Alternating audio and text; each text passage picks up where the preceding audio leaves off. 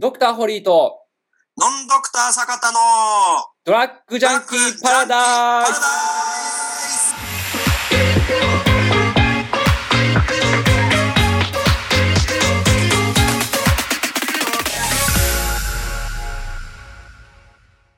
あちなみに、あの、妊婦が取ってはいけないものってあります？そうですね。あ、僕先言っていいですあ、かはいはい。二郎とかじゃないですか。油、油マシマシ辛めとか、この、もう、それは良くないんじゃないですか。妊婦というか、もう、い一般人として。これがいい場合ってあんまないっすよね。だって動物性の油取ってて、子供にとっていいとか別に特にないっすよ、なるほど。そうですまあ、ね。別に特に。うんうんうんうんタピオカミルクティーとかもそんな良くねえんじゃないかっていう。ということで、まあ僕が言いたいのは、はいはい。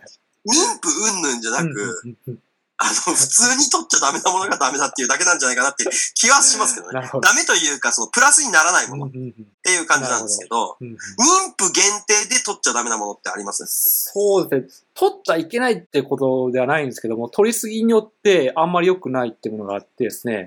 これがまあ、ビタミン A ですね。ほう。はあ。あの、これ妊婦限定？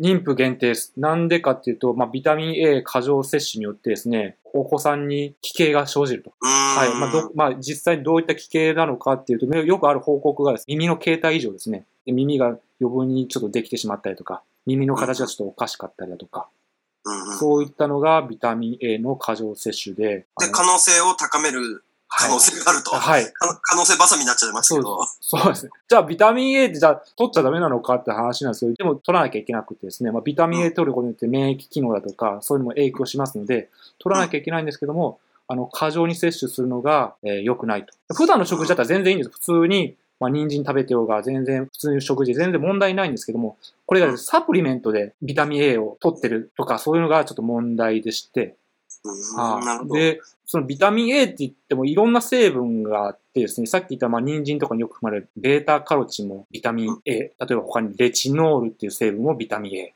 でうん、レチナールっていうのもビタミン A、で、レチノイン酸っていうのもビタミン A なんです。で、で、サプリメントで、まあ、日本製のものに関しては、ベータカロチンだとか、レチノールっていう成分でのビタミン A が多いので、まあ、全然いいんですけど、海外のサプリメントとかですと、このレチノイン酸っていう成分でビタミン A のサプリメントとして売られてるケースが多くてですね。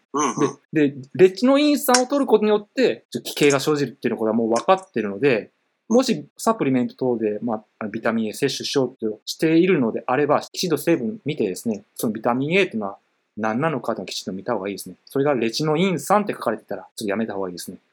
なるほど。はい。まあ、取ることによってプラスはないけど、と取ることによってマイナスがあるっていうこあ、とですね。そうですね。なるほど。うんまあ、それだしね、まあやっぱりこの妊娠してるっていうね、うん。時期っていうのはまあその、まあ、まあ数十、数十ヶ月ね、あ自分は10ヶ月なんで、まあなおさらっていうことですね。そうです